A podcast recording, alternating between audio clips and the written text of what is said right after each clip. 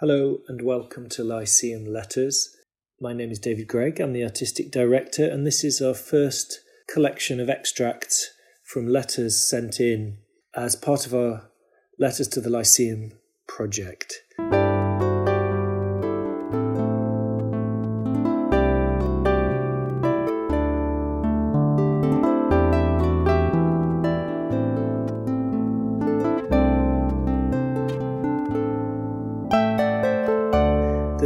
Letters to the Lyceum project is really based on the idea that um, we recognise that our theatre is going to be closed for some possibly considerable time. And we felt the Lyceum as a theatre is often perceived as having a personality. Sometimes people call it the Old Lady of Grindlay Street.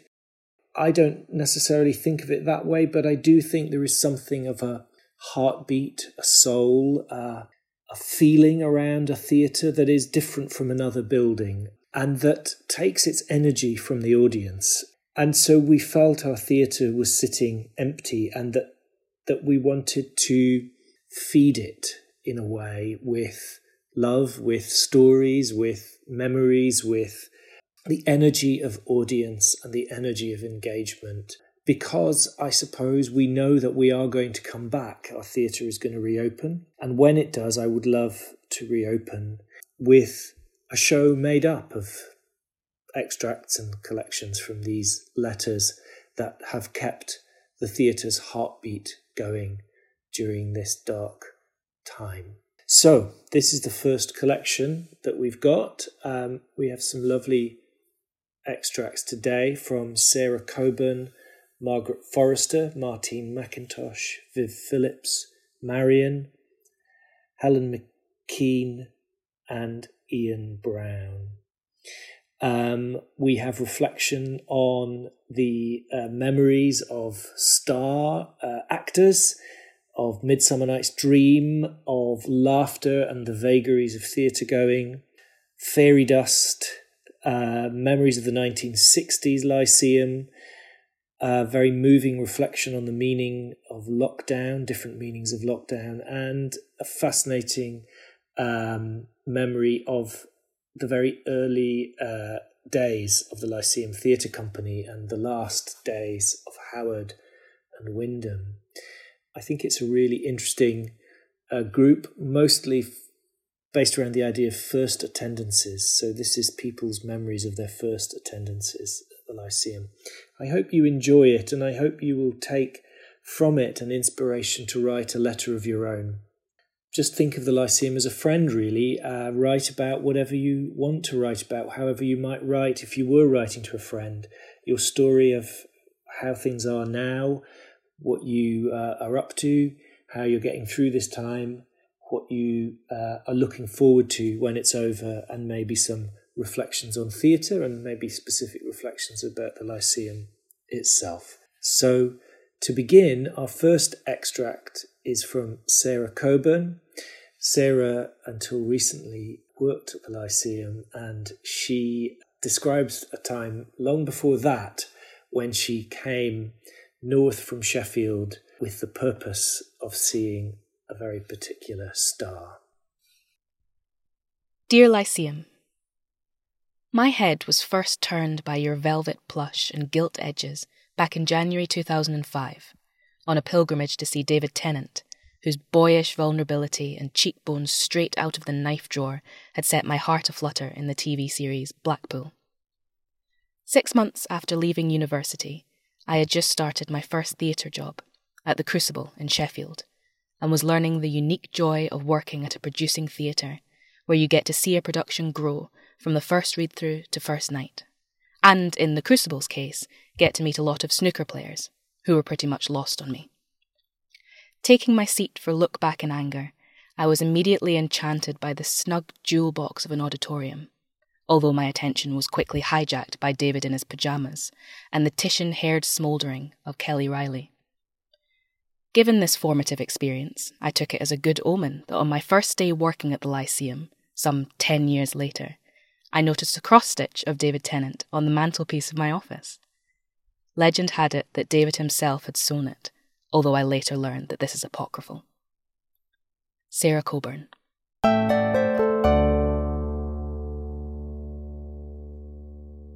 The next extract is uh, from Margaret Forrester, and she reflects on coming to the theatre as a child and then passing that love onto her own children.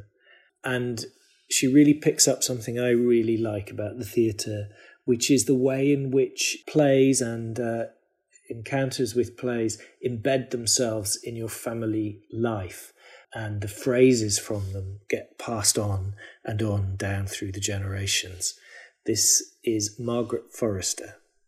Dear Lyceum, It must have been between my 10th and 11th birthday that the festival put on Midsummer Night's Dream at the Empire Theatre, the site of the Edinburgh Festival Theatre.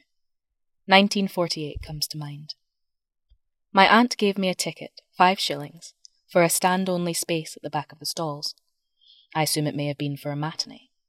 Certainly, I used the number five tram from Morningside Station up to Churchill, along by the Grange and down towards Thins, where I was told was my stop. I knew Thins. Some school books were bought there, and the Christmas and birthday book tokens spent. Previously, my mother, a widow, had taken my older sister and me to the pantomime at the King's, then to the slightly more acceptable Christmas shows at the Lyceum. She enjoyed theatre, and with a group of teaching friends used to go to the Wilson Barrett Company plays. But on that August afternoon, I was alone. I stood wearing my Sunday best coat, gripping the rail and hoping it would be better than the pantomime. The complicated mess that the lovers were in annoyed me, but I savoured some phrases. As a child often called Peely Wally, I heard a hero say to his sweetheart, with infinite tenderness, Thy cheek is pale, my love. How chance the roses there do fade so fast? Oh, that someone would one day look at me like that and speak such words. The antics of the workmen annoyed me. But how could one not be delighted by a fairy queen stroking a donkey's ears? My gentle joy. The fairies were, I think, played by children from Sadler's Wells. Certainly, Titania was played by Moira Shearer, Oberon by Robert Helpmann, and, amazingly, magically at the end, they flew. Yes, flew, from front left to far right. Certain phrases lodged in my memory for good.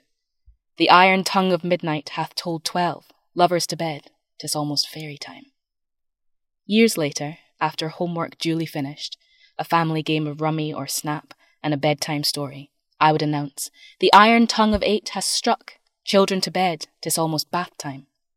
And when we moved from India, then Sussex, finally back to Scotland, we arrived in the summer, and the dream was playing at the assembly hall in the mound. We took both the children, aged nine and eleven. Titania stretches her arms and with sleep still in her eyes murmurs, What angel wakes me from my flowery bed? Katrina, aged nine, announces with shrill precision, That's what you say to me when I come and wake you and Daddy up on a Saturday morning. Margaret Forrester.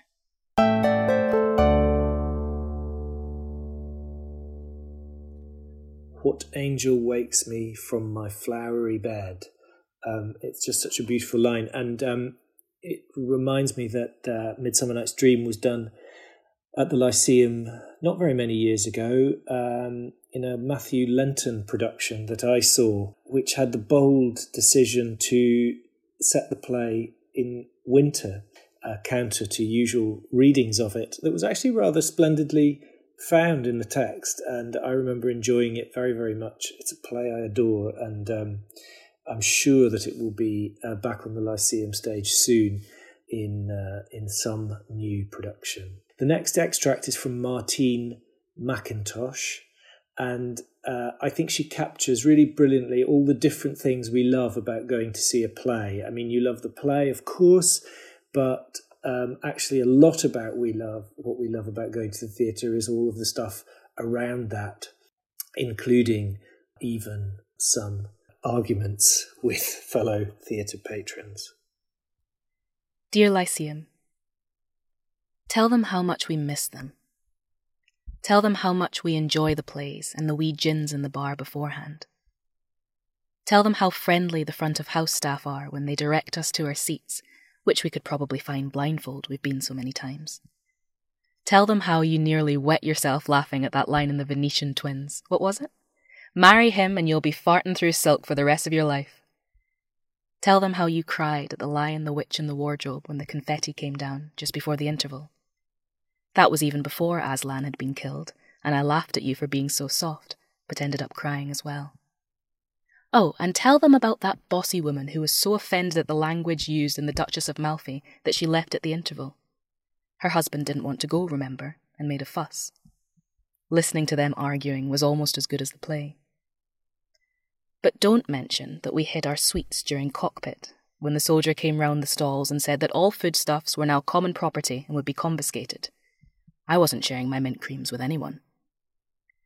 And don't tell them you called the woman in the lift a boozy wee bimbo when she wouldn't move to let us in because she was holding a glass of wine in each hand. Just tell them we miss them. That each Saturday afternoon is just the same as any other, without a play to look forward to with your theatre buddy. How many seasons have we seen together? Nine? Ten? Going to the Lyceum is so much more than just seeing a play. And you can tell them to forget about the refund. We just want them back. Soon. Till the curtain comes up once more.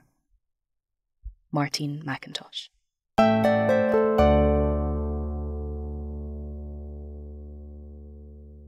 Next extract is from Viv Phillips, and Viv is reflecting really on uh, the way that we want to pass on our love of theatre.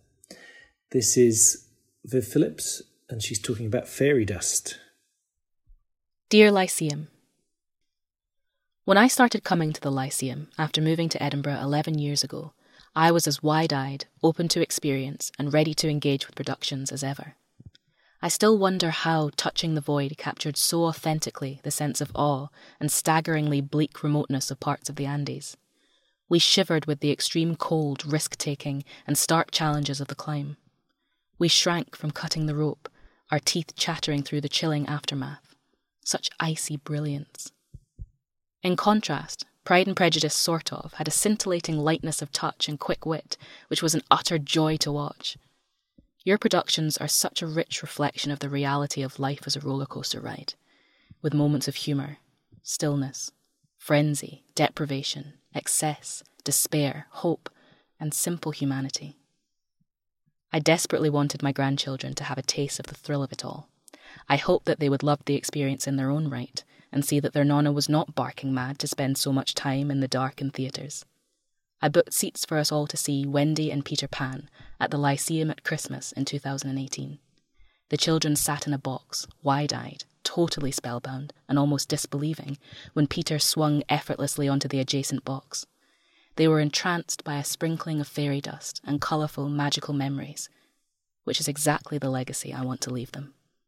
Thank you, Lyceum. Viv Phillips.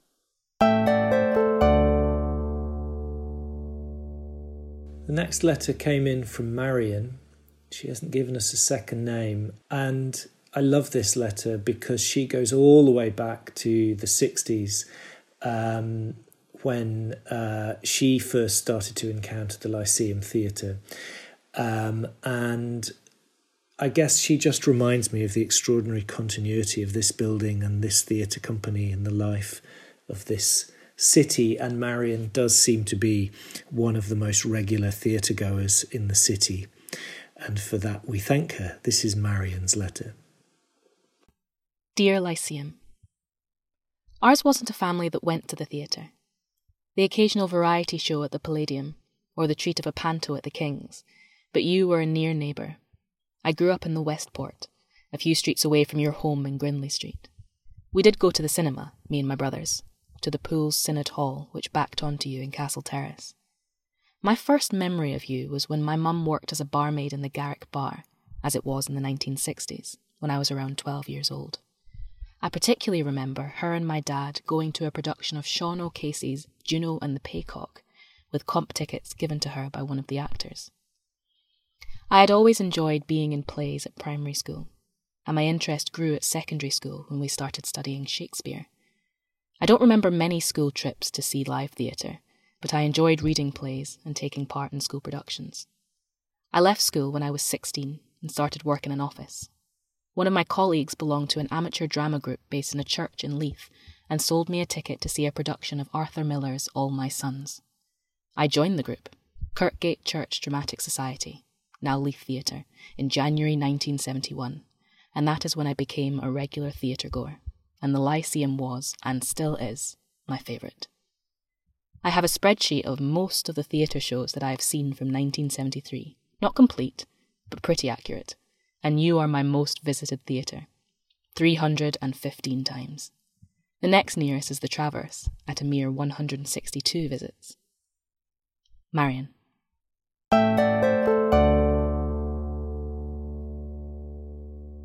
Next extract is from Helen McCain. Uh, this is a beautiful letter, again going back to the 60s, about uh, her journeys to see plays at the Lyceum throughout her life, and ending with a rather moving reflection on lockdown and the different meanings it carries for different people. Dear Lyceum, in the 1960s, a visit to the Royal Lyceum Theatre was a doorway to wonder and dreams for an eight year old girl from rural Galloway. From a life on a farm, it opened her eyes to the world of arts and theatre and possibilities. I had a mother who loved theatre, and a father who loved music and opera. I can't remember the first time I was brought to the Lyceum by my parents as a child. We drove in a Triumph Herald, leaving our farm in Galloway to drive to Edinburgh to have something to eat before a play at the Lyceum or the King's. I don't remember ever staying the night, so they must have driven home in the dark back to the farm. I remember going to Glasgow to see Shakespeare's Taming of the Shrew. These visits to theatres instilled in me a love of theatre, a love of seeing people on stage taking me to a world I did not fully understand. Now, fifty years later, I thank those parents who nurtured that love. Now the theatre is closed. A virus has done what wars could not even stop closed theatres, too dangerous to even sit next to one another. Yet part of the magic of theatres is the idea that everyone is there for the same reason to share the joy of watching live theatre or music. It's sad to see such a busy, busy theatre have to cancel shows, but I like to think it's just in hibernation, closed to the outside, but the minds of the actors, actresses, directors, and producers are busy planning for a future. Theatres have given dreams to generations of children, and this lockdown has given us all a chance to reflect on the past and look to the future. For a theatre to remember the generations of theatre goers who sat in the seats and were transfixed by the action on the stage. For a theatre to look to a future that is uncertain and find new ways of reaching children and audiences. The lockdown means different things to people. For many, it is a chance to stop to stop the pace of all our lives. For me, it was a chance to reflect and understand for the first time how my own father must have felt when illness forced his own lockdown and he was locked into his own mind. The disease MND took away his lovely tenor singing voice very quickly, his ability to walk and talk and swallow. He never once asked what was wrong with him, and he kept locked inside his own head the fear and anger he lost all control of his life, and he never once asked why. Lockdowns mean something different for everyone. Helen McCain.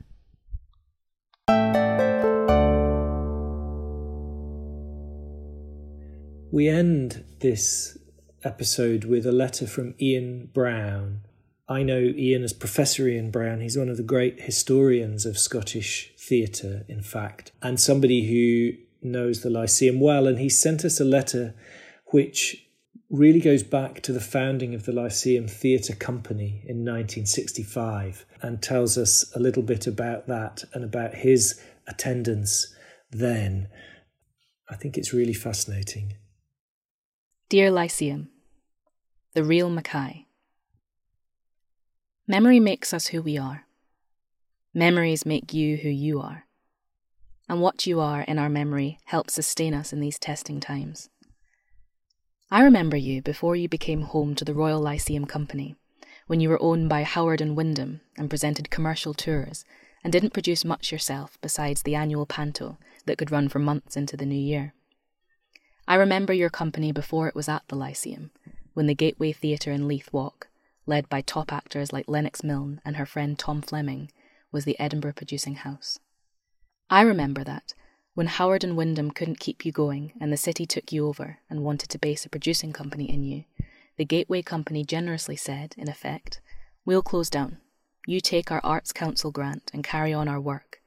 And continuity was marked when in 1965 the great Tom Fleming became the Royal Lyceum Company's first artistic director, in whose first season his Galileo shone like a celestial comet, lighting up your stage. I remember the zest of that opening season, when actors like Russell Hunter and Una McLean joined Tom and the others, and your stage was suddenly not just receiving the work of others, but presenting its own creations. I remember since then, above all, your actors, who Shakespeare may call poor players. Well, there's no may about it, he does. But in your company, they've enriched my life, and that of so many others. Keep safe, and open soon. Ian Brown.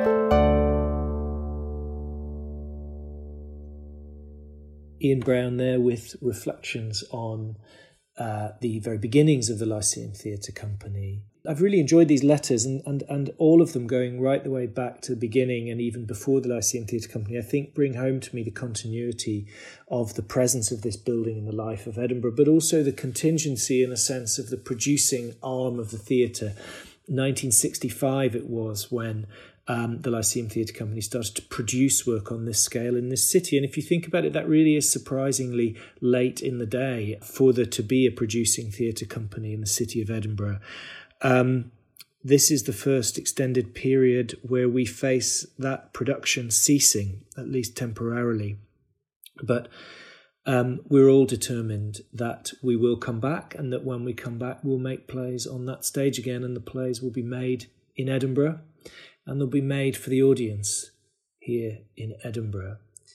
Thank you very much for listening. These are really difficult times for everybody, and particularly, I suppose, for us in the theatre. It seems the virus strikes at the very joy that theatre gives us a joy of gathering in one place, of watching bodies on a stage interact, of laughing, of applauding. But we resist, and we resist by writing our letters and remembering and I guess engaging with the old lady of Grindlay Street and trying to let her know that we remember her even in this most difficult of periods. So please um, send a letter. It can be whatever you like, how your experience of lockdown is, your memories, your thoughts about art, your reflections on this moment, and they'll all be collected and we'll read them out in these um, podcasts and also uh, we'll publish them on the website and perhaps beyond and hopefully in the end they will become a show uh, on the glorious day when we're enabled to reopen. You can send your letters to letters at lyceum.org lyceum.uk. Letters at lyceum.org.uk. You can subscribe to the podcast on iTunes and Acast. Um, please do so and please share the links to your friends so they too can subscribe and just keep up with what I hope will be a lovely and growing project. Thank you very much for listening. Please listen again, and I look forward to reading letters from you soon.